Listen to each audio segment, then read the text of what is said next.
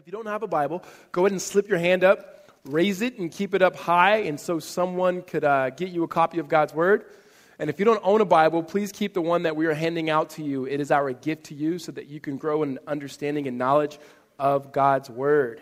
Um, so, so far, so far, um, over the past eight weeks, we've kind of been looking at Romans chapter 12. And, and looking at Romans chapter 12 primarily in the vein of saying, what Paul says, and that is there's an ethical life that comes to being a follower of Jesus. That when we respond to the life and love of Christ, which has been given to us, that our life begins to change, that our whole life become a living sacrifice to the Lord, everything that we do. And so we begin to talk about this love and what this love looks like. And then we get to the very end of chapter 12, talking about how we are to love and engage our enemy and how we're not supposed to pay back, but let the Lord do his work. And then what Paul does in the beginning of chapter 13, verses 1 through 7, which is what we'll look at this morning, is that it seems that many people think it seems like Paul puts a parenthesis on love, pauses because he begins to talk about our relationship with government. And then in 8 and 15, he goes back to talking about love because they would say that there's no way you can have love and then government together, so let's separate those things. And I don't believe that's what Paul is doing. Uh, I, I, believe what we're going to be able to see today is Paul is still in that vein of love, instructing and in, in shaping people, the people of God, how to live on mission for Jesus and how to love one another, how to love those who are not Christians, and then how to love in a way, in a civic way. To be, to be people that are the best citizens because they have a heavenly citizenship because they have a permanent dwelling to be with Jesus one day for all eternity when he comes to restore and renew all of creation. So, in essence, what Paul is talking about in these first seven verses is, is saying that Christians, in light of God's love, in light of the love that has been poured in our hearts, we read about in Romans chapter 5, that we should be the best citizens wherever God has us because of what we have in Christ Jesus. So we should be the best citizens. Now, this, these, these verses are not easy verses because they begin to talk about something that, that is usually touchy in our culture, and that is the role of, of Christians in light of government and what that looks like. But uh, we'll have some fun doing it. But three things I want to be able to look at for us this morning. Uh, one, in the conversation of love. His first is that love will voluntarily submit. We'll talk about that. Uh, number two is that love does what is good, and primarily the good for others, not just yourself. And then lastly, that love shows honor and respect. So love voluntarily submits, love does what is good, and love shows honor and respect. So before we jump into the text, would you guys bow your head with me and let's ask the Holy Spirit to bless our time as we listen to God's word. Father, we thank you so much for your son Jesus. I thank you for the opportunity to open up the scripture. And oftentimes there are moments in the scripture, Lord, that just buck up against us and our propensities and our proclivities and just who we are, Lord. Talking about love and then talking about government, Lord, don't seem to go together. And, um, and the reality of it is, sinners and a Savior, Lord, don't usually go together. And so the gospel begins to free us and, and give us a new life to walk in love, a new life to follow Christ, a new life to live counterculture, a new life to shape us not only individually, but corporately as a people as we live on mission for you. God, I pray that you would take the words um, from this Bible, the word from this text, Lord, and begin to impress it upon our hearts and our lives, that it would show itself Monday through Saturday as we live out our daily lives. God, we thank you so much for the presence of Christ in this room, for the presence and power of the Holy Spirit, for the love of the Father, God. We thank you so much for those children that were dedicated, and I echo the prayer of Ryan that you would draw them to yourself, that they would be a part of your family, a part of your community because of Jesus. God, we thank you and we praise you in Christ's name. Amen. You guys have heard it said before people do crazy things for love, right? When you're in love, you'll do some crazy things or some stupid things, right? You guys have all had that because many of us have been in relationships before or are in relationships now. And usually your closest, your closest friends are the ones who tell you, like, man, you're changing because of this girl. And usually say no, but the reality of it is you are changing because of that girl. Um, usually your friends don't like that. Uh, your friends just need to, to, just get over it, right? Because you change for a girl because the reality of it is you don't want to be married to your boys, but um, you would definitely be married to this girl. And so, you know, your friends are like, who are you? What's your name? I don't even know you, right? You'll do whatever you can do for this girl. You'll do silly things. I've shared with you guys a story before how the first girl that I liked, um, that I thought I loved, I was 10, and, and this girl, this girl was 10 as well, um, 10 and a half. And, and so she had said one time how she liked the smell of cologne. And so I'm like, I got to get some cologne. And so when I went home, I didn't have any cologne, but I had an older sister and she had some perfume. I didn't think she'd tell the difference. So I, right? I showed up to school the next day, right? No fear shirt on, looking, you know, and, and, and I'm, I'm sure something else bad, colored socks, the whole deal, right? And I sit down and we're at this table together, and she goes, Oh my goodness, what does that smell? Does someone have perfume on? It's horrible. And I looked at the guy next to me, I'm like, Is that you? All right? Well, you do silly things for love because you want to be in a potential relationship with somebody else. Well, here's what Paul has been saying, and here's what the whole Bible is about. Well, that when you come to grips with the life and love of Jesus, there are things you will do that will be seemingly silly to the people around you. That when you become in a relationship with Jesus, not the potential of a relationship, because there's no winning Christ. Christ wins you to himself through his life and his death. There's permanent, there's a reality, there's no potential in Christianity. There is a relationship with Jesus in which you have by faith in him for all eternity. And so you have it, and in doing so, the people around you and even yourself, you may look at your life and go, This seems silly. Why am I being asked to do this? But then you look at the one who's loved you, and you do it because you follow him. You do it because of His love. You do it because your life has been radically changed, because your life is being transformed. I mean, that, that's what the Bible is about, is about God's long plan of redemption in which He is entering into your life by the power and the presence of the Holy Spirit and making us more and more like Jesus, individually as well as corporately. And when we come to the text for instruction in response to that love, oftentimes it's, you, you want me to do that? You, you really want me to do that? And sometimes there's tension, but we lovingly follow because we love Jesus. I believe this text is like that. I believe this text is like that because of the, some of the things in which Paul is saying. And you're going to see this that he's talking us to submit to government, a government that doesn't honor God, that he's calling us to do good, even when maybe the government around us is not doing the good that we think that they should do. And then he shows us to show honor and respect because of the position and the authority. Like, those are hard things to do in any society. But if we're going to really understand this text, I, I, do believe that we first need to understand the historical context before we just look into this. Know what this means? This means that when you understand that Paul first wrote this letter to a group of people, he didn't write this to people who were living in America in 2014. He didn't write this to people who had President Obama as their president, right? He's writing this to people in Rome. And for us to be able to understand what it means for us today, we first have to understand what it originally meant. So let me give some historical context here. I do believe Paul is talking about love. I do believe, believe Paul is saying the relationship of the church is a relationship of love with those around the church, those within the church, that we exist not only for those who believe, but also for those who do not believe. That's the institution that we're part of the church. And so, with it, I think Paul is first talking how to shape people missionally that means how we live for Jesus in the life in which we have. How we live vocationally, how do we live for God? This mattered to the church because they're, they're asking questions like how do we live now in Rome? How do we live in this city now that Jesus is our Lord? Do we disengage from governmental things? Do we pull away? Do we have our own little sect? And Paul says, absolutely not. Don't just love one another. Don't just love your enemy, but engage in love and the government. I, I think the second part of here is Paul begins to talk about this contextually. Meaning, I do think there were issues here that we see that in Rome there was tension between government and Jewish people. Uh, there was tension between Jewish people and Gentile people. And what Paul has done for the first 12 chapters is that he has been bringing the relationships together. He says, now in the gospel, he goes, I'm not ashamed of the gospel, chapter 1. He goes, because in it is the power of the God for the Jew as well as for the Gentile. Meaning he's bringing them together. But he says, I, am not ashamed of this. He goes, and he goes on to say, there is no difference between Jew and Gentile, meaning in Christ you were one.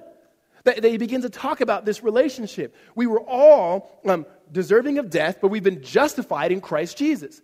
And so now you have this multi ethnic, um, multi social economic church trying to get together when, there, when there's tension between Jewish people as well as Gentile and the Jewish people as well as the government. And Paul is saying, um, You've heard it said Caesar is Lord because that's what they've been hearing. But now they have Jesus is Lord. And so, what does that look like? I think Paul also writes this for the last part. It has for eschatology. That's just a big word for end times. They believed that Jesus was coming back at any moment. Early Christians believed that. That there was a sense of urgency. And we're going to pick up that even next week when we continue to look at chapter 13. And so, since Jesus was coming back, the thought would be why am I paying taxes? Why am I paying taxes to Caesar? He's not even Lord. Jesus is Lord. So why should I engage? And Paul was saying, okay, wait a minute. because he's Lord, because God is Lord, because he's the highest authority, respect the authorities that he's put in place. And then Paul writes that. There wasn't a church and state in the way that we think about church and state now. Um, there wasn't a Democrat and a Republican in the way we think of things now. So please hear me on this because I've already had the question before, somewhat tongue in cheek hey, are you going to tell me who to vote for today? Never, ever, never. And I'm being dead serious. I will never tell you who to. That is not my role. Are there going to be Democrats and there going to be Republicans within the church? Absolutely. This text is not saying any of those things. And it was appalling to me how many commentaries and articles I read that were going, and the so what is, vote for the. What? That's a problem, guys. Let's read what the text says, take the wisdom from the text, and then proceed with wisdom, right? And freedom in the country that we had. So let's, let's not think of our American context and read it into this. Let's think about the original context, what's happening in Rome, and then read it from the text to let it shape us. Amen?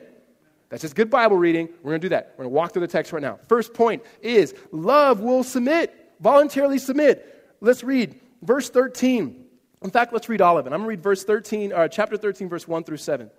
Let every person be subject to the governing authorities, for there's no authority except from God, and those that exist have been instituted by God.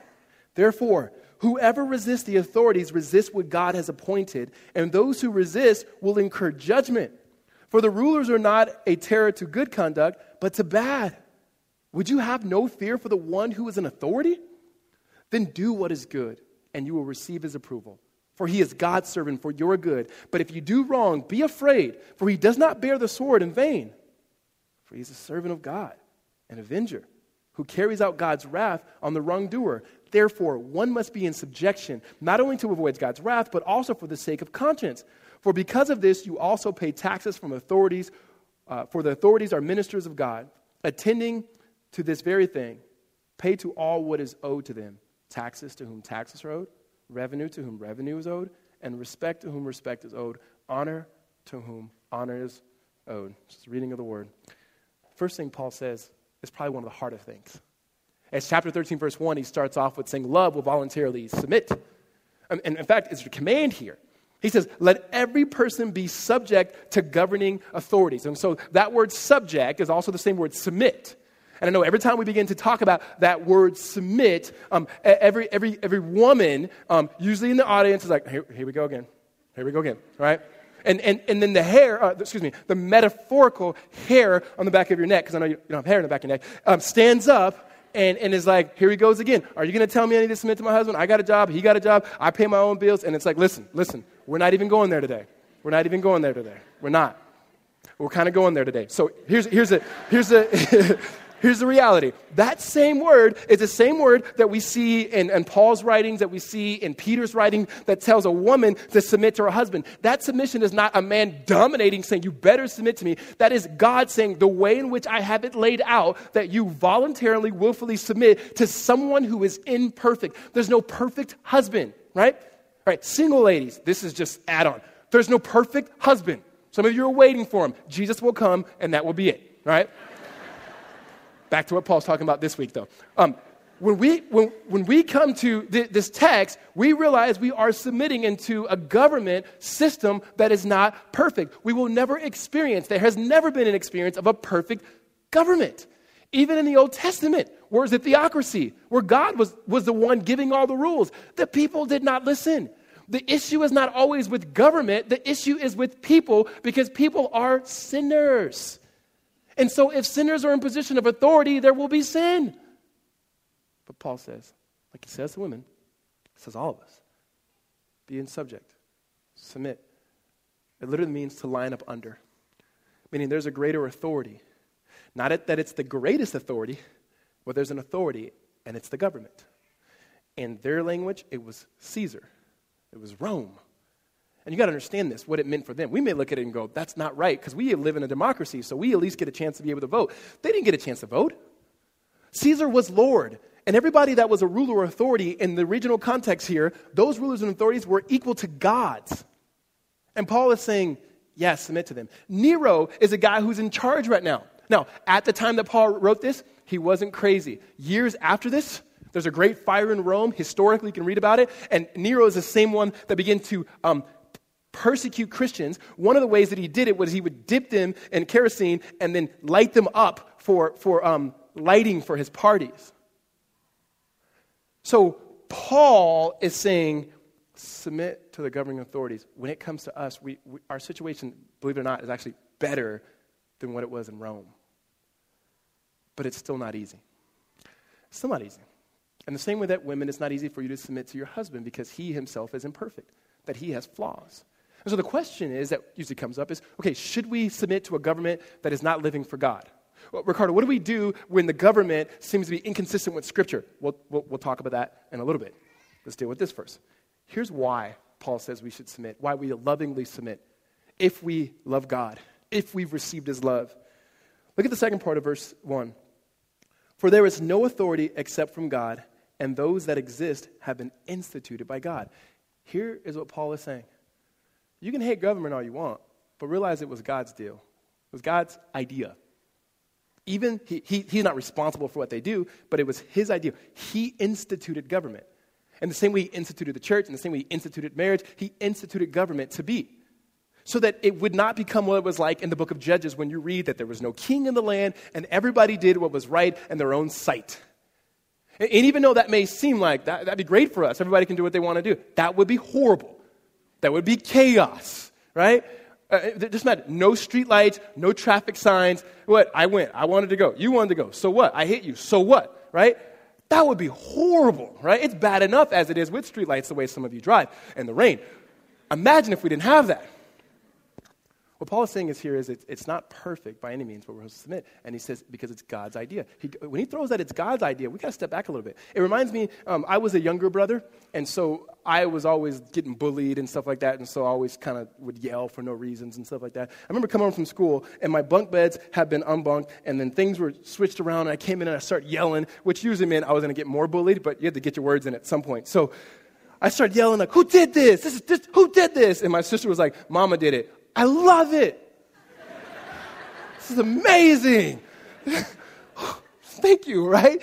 I was about to go off of my sister and brother. As she was like, Mama did, oh man, this is amazing, right? Because there, is, there, was, there was definitely authority in our house. There was no mutual, no, no, no. It was rank and file. Whatever she said went. Like, you, you, you know, you, you, you guys, some of you guys grew up in families like that. When mom said something, there was no like, but it was like, excuse me, excuse me, excuse me? Nothing, right? That was always getting punked by my mom. So Paul is going, submit to government. We start bickering. It's God's idea. Step back. Okay, it's God's idea. We lovingly submit. So there's the command. What Paul does for the next few verses, all the way into after chapter six, is begin to build the why.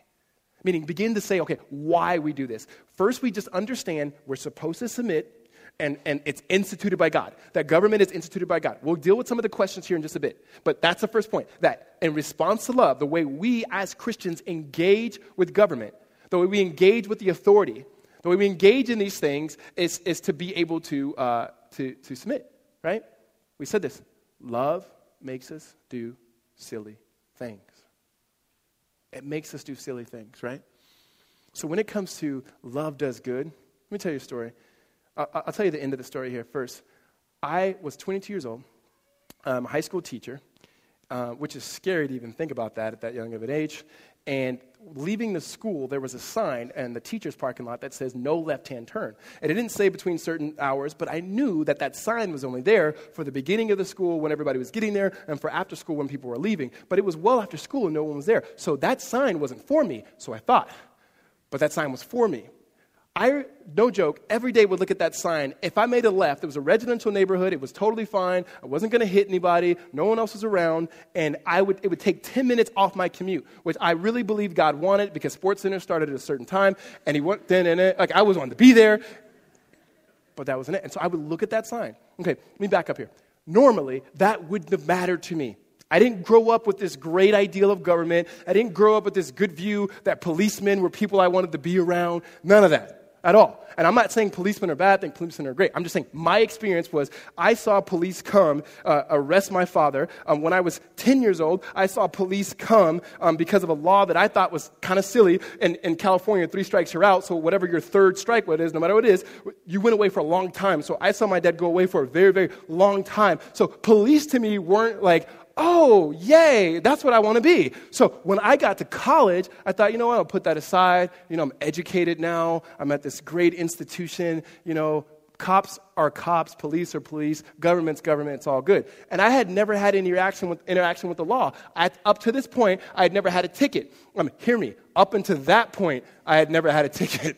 Things had changed. And so, so I'm um, with a friend. We're, we're, we're at a stoplight. This car drives up to us, a bunch of drunk guys in there, and they flip us off and speed up and just pass us. And I'm thinking, no big deal. I'm in the passenger seat, whatever, drunk guys flip us off. My buddy doesn't like that. So he follows this car. We're, we're wrapping around, you know, like 6th Street right there, right where the stadium's at, um, right to where um, university meets, where McClintock, not McClintock, but Manzanita's dorms are there. And we stop at the light. He gets out of the car. And I'm like, this, this, this is not good, right? And so he walks over to the car, um, tells the guy, knocks on the window, tells the guy to roll down the window. And the guy, like an idiot, rolls down the window, right? What are you doing? And so my friend hits the dude in the face. I get out of the car, pull my friend off of him, and is like, hey, you know, let's, let's not fight, right? Peace. Dr. Martin Luther King Jr. Talk, right? So that's what I'm doing. And then the cops are across the street, see it, put the, uh, their sirens on, come across the street, and no, no joke. I had a sling on. I just had surgery a couple weeks before this. The cops ripped my sling off, handcuff me, throw me to the ground. The guy in the passenger seat, the, the, the dumb guy that rolled on the window, he's yelling, No, he's not the bad guy. He's the bad guy. And he's pointing at my friend. My friend is doing this. and I'm down there and I'm just, I'm furious, right? I'm furious. And I'm not going to say it was because I was the only black guy there, but I was the only black guy there. And this is my experience right? Now to be fair when they got everything cleared out they were like hey we, apologize we're sorry and you know whatever whatever. Like you know you look like um, you know you look you look like you were the aggressor which i actually took that as a compliment. Like oh you think? Right that was my experience and from then on honestly from that moment i was like i don't trust this however however when i became a christian shortly after that and that depositing of God's love that we talked about in Romans 5, the Holy Spirit pouring God's love, I'm telling you, you know what that love is like? It's like when you have, if you've ever, you know, when I wash dishes sometimes and I'm rinsing out a cup, if I have whatever's in that cup, whatever it's milk or whatever, the more I put the water in there, the more the milk comes to the surface. Whatever's in there comes to the surface and it begins to leave, and what I'm injecting in that begins to fill that. What Paul is saying has happened that when you come to grips with Jesus, right, what matters most? Jesus, not race, not anything. Jesus matters most. That when you receive that love, it begins to take whatever is inside of you and begins to transform you, that you begin to do things that people around you would go, that doesn't seem right. So not only do you lovingly submit, but what Paul is saying now is you begin to obey. So here I am as a 22 year old young Christian looking at that sign thinking, I better obey. And as dumb as that sounds, I never took a left. I wanted to every day. And somehow I began to believe that that sign was an authority of God. God saying, don't, don't do it. Don't do it. And I did it because God had done something in my heart. This sounds simple and weird. Paul is saying when it comes to that, when you have that love, do good. Do good. Good means that you begin to obey silly little instructions like that. That you begin to view government as people whom God has allowed in order to restrain evil, which we'll talk about in just a second here. That you begin to look at the scriptures when it says obey and submit to government, even though we want to buck against it, we understand the life and love of Jesus and saying, Lord, continue the filming because what is in me is not what you would like and put more of yourself in me that I may live for you. And here's what Paul begins to say here. Therefore, do what is good. Therefore, whoever resists authorities resists what God has appointed, and those who resist will incur judgment. Here's what Paul is saying. This judgment that he's talking about here, it's not just you will go to jail, that's spiritual. That when you begin, if, if I took that left turn, or let me just say this every time I take that left turn now, Every time we, let's just make it really simple. Every time we see that speeding limit and it says a certain speed limit, and we think, we can go faster now. That's for when school's in, you know, that's when school's in. School's not in right now. Is that every time we sin against those things, we are actually sinning against God. Like it, it becomes sin. He's not saying those are suggestions. He's saying whatever the law of the land is here, that's sin. Now, you're going to go, well, well, what if the law of the land is against God? Okay, we'll deal with that. Let's, let's not deal with the so what's yet. Let's just deal with the text first. We'll get to that. He's saying it's sin. And we are a new creation. We're not supposed to live that way anymore. There should be a change. There should be a noticeable change in the way that you relate to government. There should be a noticeable change in the way you relate to one another. There should be a noticeable change in which we relate to God, a noticeable change in which we relate to the people around us. He goes, even when it comes to the authorities. And if you don't, he says there will be judgment. He goes on here, he says, For the rulers are not a terror to do, uh, to do good conduct, a terror for those who do good conduct, but to bad. Would you have no fear of the one who is in authority? Then do what is good. If you ever underline or pen or marker, do, then do what is good. That love will do what is good. Not just submit, will do what is good. And you will receive his approval.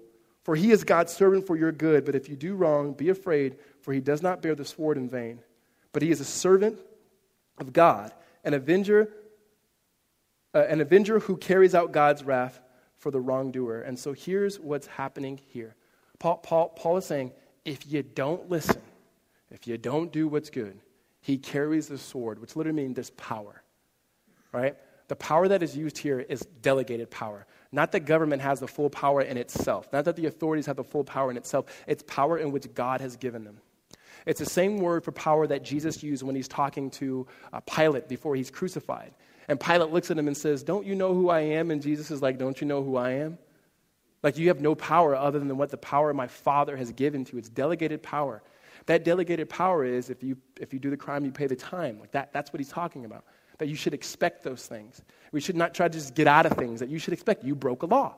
And he's saying that, that's one way that they're meant to do that. That's their role. And so when you ask what's the purpose, of go- the purpose of government, why did God institute it? God instituted government for these two purposes. If you want to boil it down, one is to restrain evil. Is to restrain evil because we are sinful people in a broken world. That we are naturally inclined by nature to not do what is right. I love the little cute babies that are up here, but all the parents know they are naturally inclined not to do what's right and look good doing it, right? They look good doing it. You grow older, you don't look as good doing it. The, the, the, the, reality of it is governments there to restrain evil, to protect people. And the other side of it, it's there for flourishing. It's for the good, it's for the common good. It's for, it's for societies to be able to develop. And so when Paul here says, do what is good, that love does what is good, don't hear that so narrowly defined as just obey. Um, don't hear that as so narrowly defined that that just means believe in Jesus. Don't, don't hear that so narrowly defined that it's just for you and maybe your family. Hear that in talking about government, and so hear in, hear it in talking about social realities. As Bible believing people, oftentimes what we neglect are the social implications of the gospel, the social implications of God's word. That when we see good, we immediately think only morality. It is morality, but it's not just morality that turns on itself, but morality that begins to care about the people that live across the street from me. Morality begins to care about the people who work with me. Morality begins to care about not only my kids, but the kids down the street. So it says collectively that Christians are to do what's good. What we are good at are, as Christians, we are really good at belly aching what government is not doing, what they should be doing, who they should be caring for. Um, on one side, we have a group of people in this room, we just need more government, they'll take care of it. We have some guys say, no, no, no, no, no, no, get them out of my pockets. Um, get a smaller government. And, and what Paul is not talking about any of those things. He's not even telling government what to do. He's telling us what to do. What, what, what if we would stop for a moment and say, not what should government be doing, but what should the church be doing? It is so easy for us to go, well, government should look like this. Well, let's look at the Bible and say what the church should look like, and then give ourselves a grade. And give ourselves a grade. And what we've been given, unlike most government systems and structures, is we've been given the power of the Holy Spirit. We've been given a resurrected life. We've been given Jesus. We've been given the, the exemplary life in Christ and how we ought to live. And hear me. I know, I know when we start pressing down this, people start going, You start talking about social things. We're getting away from the gospel. No, we're not. No, we're not. What we've done is we've so reduced the gospel to me and Jesus that we forgot that it was Jesus, me, and my neighbor. And so, what that means is doing good in itself is doing the good that was done to me. Has God done something for us spiritually and saved our souls in Christ Jesus? Absolutely. But God has not, has not God also, the author of, of perfecter of life, the one who is the father of everything good, has he not given us tangible things? Has he not given us means to live? Has he not given us things, right? This is not much different than a few weeks ago when we talked about hospitality, reaching into our pockets and caring for people. When it says doing what's good, is us looking around and saying, it's not the government's job to do it. We're going to do it. It's not the government's job to figure out what happens with all these kids that don't have families. We're going to do it. It's not the government's job to completely fix public education. Maybe we're going to get involved in ways that we can. It's not the government's job why my kids have an opportunity to be set up for success that are far more substantial than the kids down the street. If that's the case, and I have the resources in myself to do good, um, the wisdom of Scripture says, then I need to do good for these kids as well. They're not my kids, but I need to do good for them. And then when, when I hear, okay, wait a minute, wait a minute, the role of the church, and we'll hear this, the role of the church, when it says good here, primarily it's talking about the primary role of the church is discipleship, discipleship, discipleship. I don't disagree with that. Jesus says, go and make disciples. However, a disciple of Jesus is one who loves God and loves his neighbor. So if I'm a disciple, a follower of Christ, and I love God and I love my neighbor, and my neighbor's thirsty, then I had best give him water if I have water.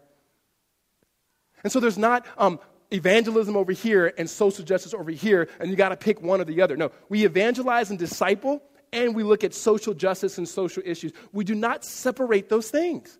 That one is an implication of the other. We, we don't just do good and, and never tell people about Jesus, or we don't just tell people about Jesus and don't care about where they're living or where they're not living or how they're living. But comprehensively, we bring the whole gospel from the whole church to the whole city. And so, if we are loved that way, and we see the lengths in which Christ has gone for us, then we don't look at government as a way to go, you fix it, you do it. We look at Scripture as our guiding principle and saying, it seems like we're supposed to do it. Amen? Um, love will promote us to doing good. It will. And so the question now is but what about the government when it's not living for God? As I said before, there's not a government that I've known that's ever lived for God. What do we do? Is there ever a moment where we're called to disobey? Because this seems pretty absolute. Submit, do what is good, show honor. Um, what happens when the government calls us to do something to disobey? Do we have anything in Scripture that teaches this? Well, let's look at a few characters here. Um, first, we'll look at Joseph.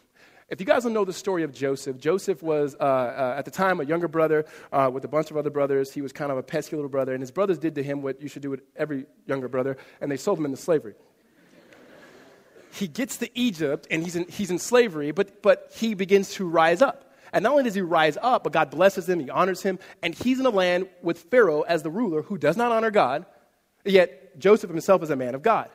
And he begins to use his privilege to care for the people, the common good, not just those who love God. In fact, he was the only person that we read about in Genesis at this time in Egypt that actually loved God.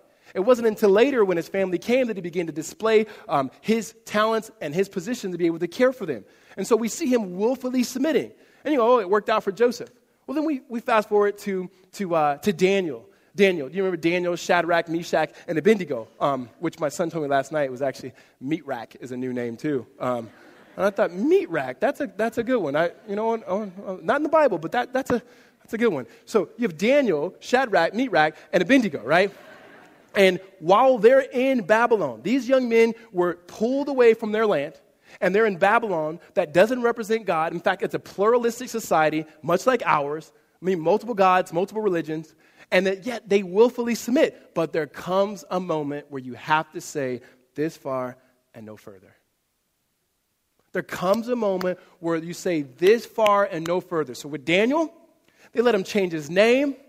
He, he said, No, I'm not going to eat this type of food, but I'll eat some other things. But when they said, Daniel, you can't pray anymore, it was like, No, no, no, no, no. My relationship my allegiance is first and foremost to the higher authority.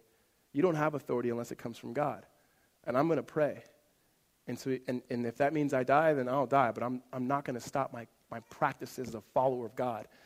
And so he prayed and he was thrown in the lion's den. Now, God rescued him.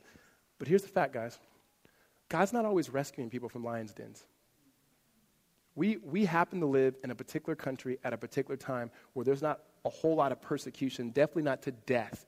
Some of you in this room who have left your, left your Islamic faith, it's harder for you than it is for us. Some of you who've left your Mormon faith, it's harder for you socially than it is for us. Most of us.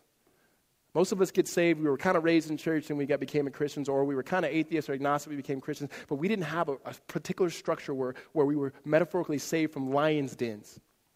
There are plenty of people and Christians around the country, brothers and sisters of ours, and whom we are not connected with by blood, but are spiritually, that are not being rescued. But they're saying this far and no fur- further. Not if I die, but when I die, for the sake of God. That's conviction. Shadrach, Meshach, and Abednego, they're in the same situation.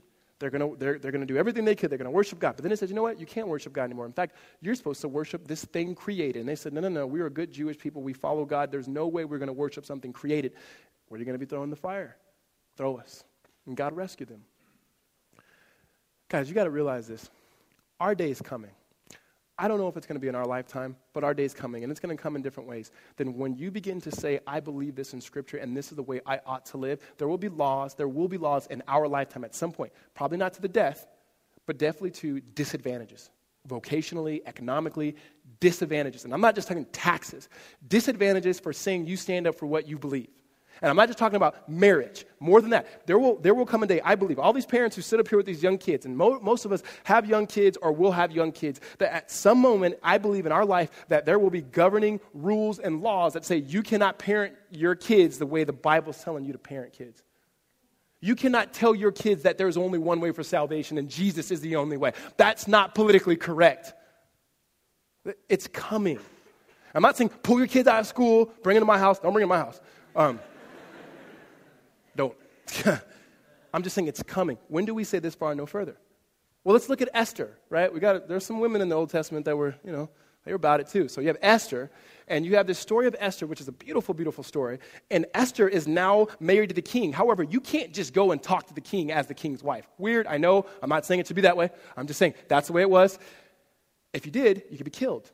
That was the law. That was the law. That's the law. The governing authority said that.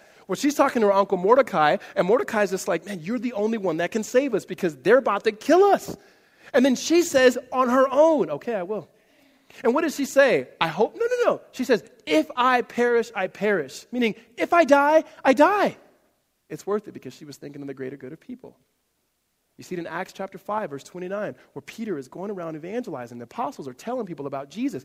And the, and the, and the authorities say, Stop doing it. They throw them in prison. Like, listen, you can throw us in prison all you want. We're not going to stop telling people about Jesus, like many people in our world right now. That they are finding creative ways to get the scripture in people's hand. And we are seeing God blessed by the Holy Spirit because of their conviction to God. They're not willfully just saying we hate government. They're saying, no, no, no. When it comes to what God has commanded, and you forbid it, we're going to do it. If you forbid something that God commanded, we're going to do it. We're going to do whatever God tells us to do, and we're not going to do what God tells us not to do because of conviction. So Peter says, we're going to keep telling people about Jesus because we're going to obey God first. And so when it comes to when do we disobey, when it is direct defiance to Scripture, when God's called us to do something, we got to do it. If God's called us to speak truth about something, you got to speak truth on it. You got to speak truth we do have objective truth and we do believe in objective truth, namely in Jesus Christ and the life that He's given us to live. Now, when it comes to civil disobedience, that's where we all want to get to really quick. Civil disobedience is good, it's just not always the right time. Meaning, it's not, everything can't be a civil disobedience. One of the best examples of it happening well was the civil rights movement in our own country, where there was a nonviolent movement that we began to re- get things revoked. That many Christians did that. But not everything is that. In fact, the reason why I would not, I, civil disobedience just should be the last option. Doing good, as the scripture said, should be the best option. The best option. And hear, hear me on this. It cannot be a political battle. Hear me on this, guys. Please, please hear me on this. And I don't, I'm okay if I get emails.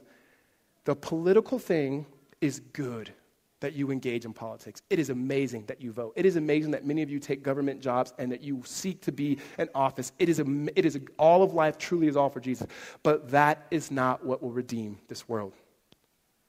That we, we, we get in the way of ourselves when certain times of the year, namely now, is when we begin to engage these things and we begin to divide. There are people in this room that are on different sides of the parties.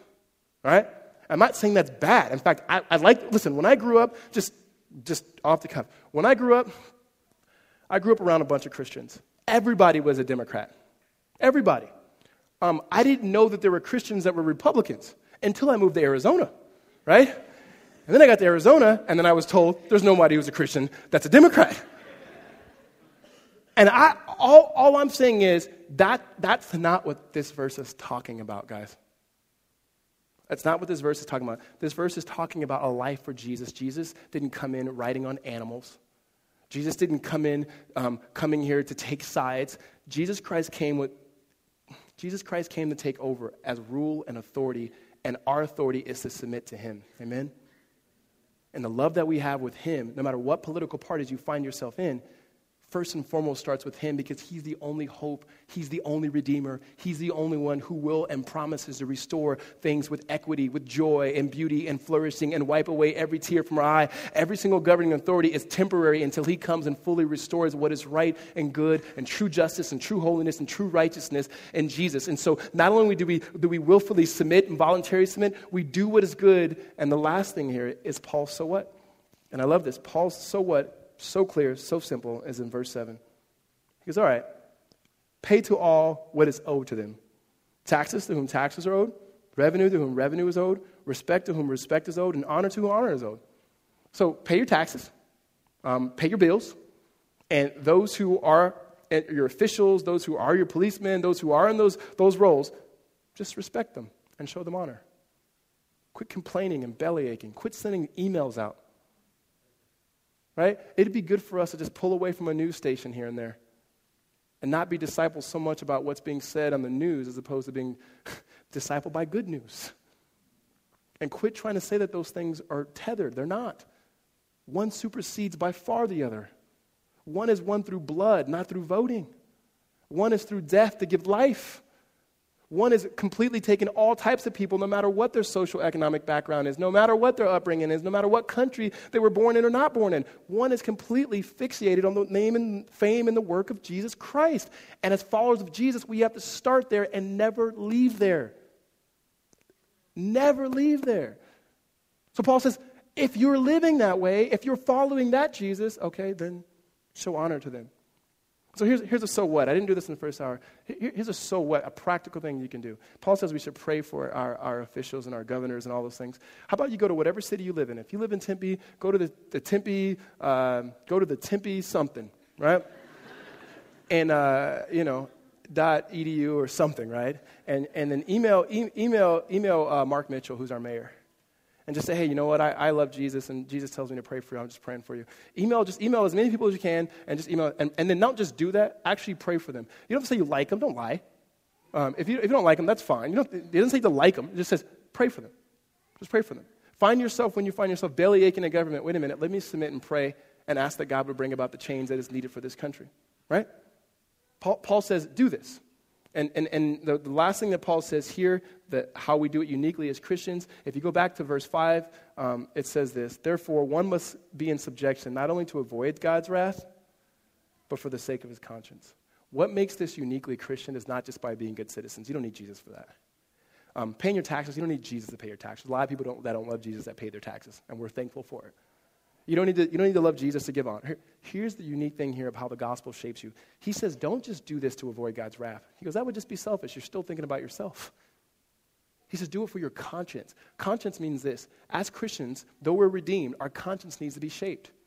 In fact, it goes very back to the way Paul started off this whole section in Romans chapter 12 and verse 1 and 2. And he says this I appeal to you, therefore, brothers, by the mercies of God, how you were saved, why you were saved present your body as a living sacrifice, holy and acceptable to God, which is your spiritual worship. And here it is do not be conformed with this world. Everybody in the world complains, everybody in the world pushes back. Does everybody in the world willingly, voluntarily submit to do what's good and show honor? Be conformed, not to this world, but be transformed, he says this, by the renewing of your mind. Then you may, by testing, may discern what is the will of God and what is the good and acceptable and perfect. The conscience in itself is something that has been transformed by the gospel. And the only thing that motivates us as a countercultural people is not by digging deep, is not by just being good citizens. We become good citizens because our conscience is constantly being shaped by the gospel of Jesus Christ, who is the one, by his Holy Spirit, is guiding and leading us. Amen? Let's pray.